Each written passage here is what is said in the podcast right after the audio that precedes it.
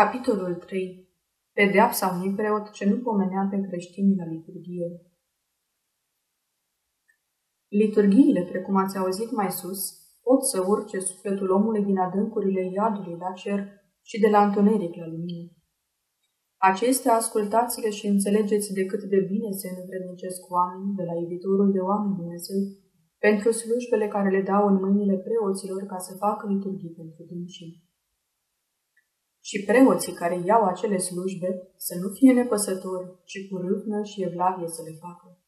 Să nu le dea uitării că pentru liturgia ce nu o săvârșesc, au să dea seamă în ziua judecății în fața judecătorului nostru Iisus Hristos. Pentru că în ceasul în care se dau banii în mâna preoților, se însemnează în chip nevăzut de dumnezeiești îngeri și vai de preotul care nu le va liturghisi. Într-o parohie, Murind preotul titular, locul lui a fost ocupat de un altul. Noul venit, în locul celui mort, peste câteva zile încetă și el din viață. În locul acelui a venit altul, însă acesta a murit peste câteva zile. Astfel, parohia, în cel mai scurt timp, a pierdut trei preoți de rândul. Aceste două evenimente au speriat pe candidații la preoție. Din această cauză, parohia a rămas multă vreme vacantă. Episcopia a trimis din oficiu un preot la această parohie. Noul preot, intrând pentru prima oară în biserică și de acolo în Sfântul Altar, vede, într-o parte a prestolului, un preot necunoscut, îmbrăcat în veșminte și având mâinile și picioarele încătușate cu lanțuri grele de fier. Noul preot nu și-a pierdut starea de spirit. El a început obișnuita slujbă cu proscomidie iar după citirea ceasului al treilea și al șaselea, a săvârșit toată dumnezeiasca liturghie. Fără a se sinchisi cât de puțin de prezența persoanei necunoscute, care, după terminarea Sfintei Slujbe, s-a făcut nevăzute. Acum a înțeles noul păstor că preotul pe care îl văzuse încătușat în lanțuri e locuitor din cealaltă lume. Nu înțelegea însă cauza apariției lui, dar curând i s-a lămurit și aceasta. Preotul, ferecat în tot timpul slujbei, n-a vorbit niciun cuvânt, ci din când în când ridica numai mâinile încătușate și le îndrepta într-o direcție, arătând spre dușumele. Același lucru s-a petrecut și la slujba următoare, în timpul căreia preotul, la intrarea în altar, și-a aruncat ochii spre locul în care, ca și mai înainte, arăta fantoma. Uitându-se cu atenție în acea parte, el a observat că jos, lângă perete, era un săculeț vechi, pe care, ridicându-l, l-a deslegat la gură și a găsit în el o mulțime de pomelnice, de care se obișnuiește a se da preotului la proscomidie spre a se ruga pentru odihna sufletelor celor trecuți în veșnicie și pentru sănătatea și mântuirea celor vii. Acum înțelese preotul că aceste pomelnice trebuie să fi fost date în timpul vieții încătușatului confrate care fusese parocul acelei biserici și probabil că nu le citise la nicio liturghie. De aceea, în timpul slujbei, a început a pomeni la proscomidie numele tuturor celor vii și a celor morți, scriși în pomelnicele găsite în sac.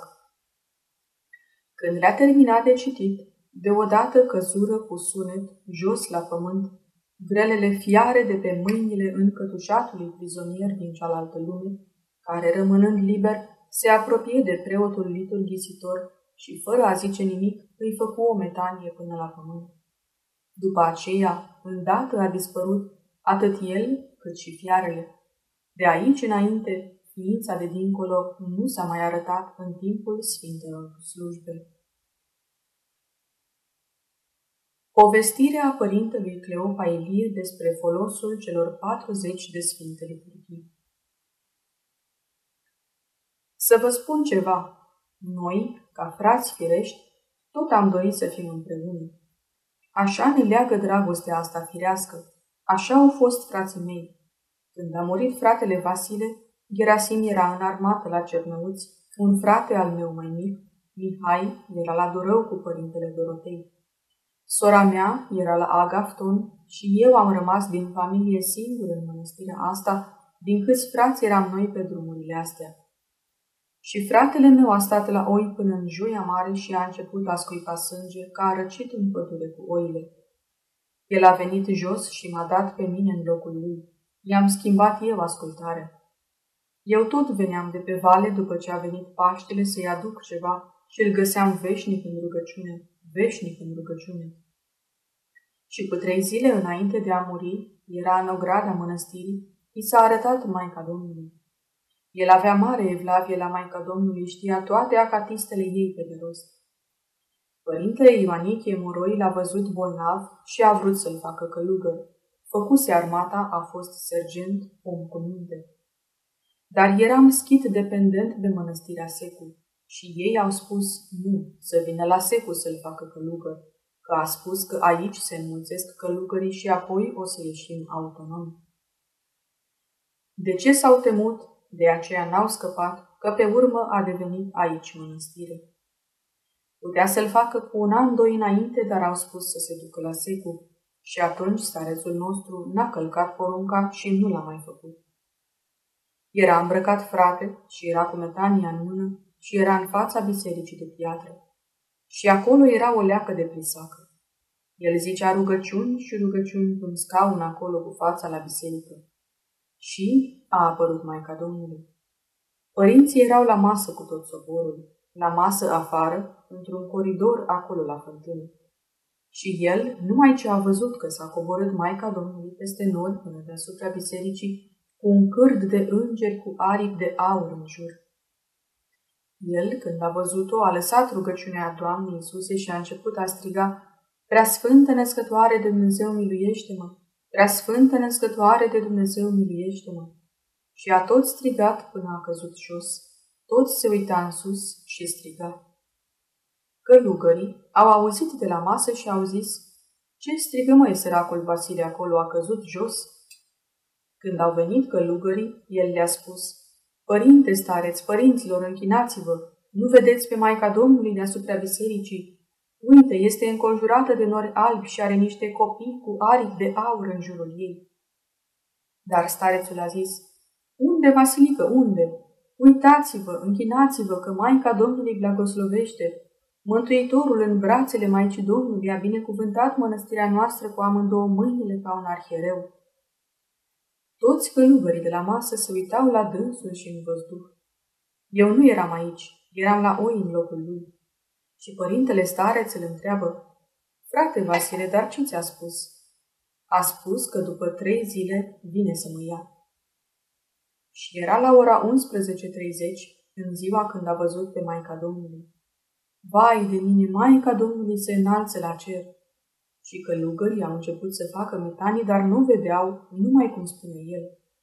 S-a dus, zice, nu mai văd. Apoi fratele Vasile s-a dus în chilie. Avea o chelie mică în dos, unde a stat Dionisie Iorga. Se ruga, a venit starețul repede, l-a împărtășit din nou cu preacuratele tainii și s-a rugat. Atunci eu am auzit că a avut descoperirea asta și am venit la el. Era cu picioarele umflate de reumatism. Fratele meu, mi-a zis el, mai am o zi și jumătate și mă duc la Domnul. A fost Maica Domnului și mi-a spus. Eu credeam că a fost vreo nălucire, că și vrășmașul îți face în vremea morții năluciri. Toți părinții au urmărit. Exact în ceasul și minutul acela, la trei zile, a murit. Avea o cruce de chiparos de la unul, Ghenadie din Sfântul Munte, pe care o săruta pe amândouă părțile și a spus, Iertați-mă că vine ceasul meu. Și s-a dus, sărutând acea sfântă cruce. Și atunci toți s-au încredințat că n-a fost nălucire, că și diavolul vine în vremea morții cu năluciri fel de fel, ca să te arunce în mândrie sau în slavă de șartă. Dar n-a fost nălucire, că starețul a zis că dacă se va împlini ce i-a spus Maica Domnului, este de la Dumnezeu. Și drept în același minut s-a dus fratele meu. Așa a murit fratele meu Vasile, mai mare și decât Gerasim cu care am venit eu la mănăstire. Când a murit, era o primăvară ploioasă, pe la sfârșitul lui mai.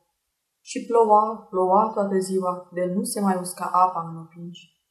Eu eram cu oile prin pădure și am început a citi câte o psaltire în fiecare zi până la 40 de zile ca să văd Oare s-a mântuit fratele Vasile? La 40 de zile eram cu oile sterte și am venit ud și necăjit. Ca vai de capul meu, că toată ziua m-a plouat. Am vrut să fac o leacă de foc și mi l-a stins ploaia și m-am culcat așa ud. Aveam un butuc acolo de misteacă și am adormit mult. Se împliniseră șase săptămâni.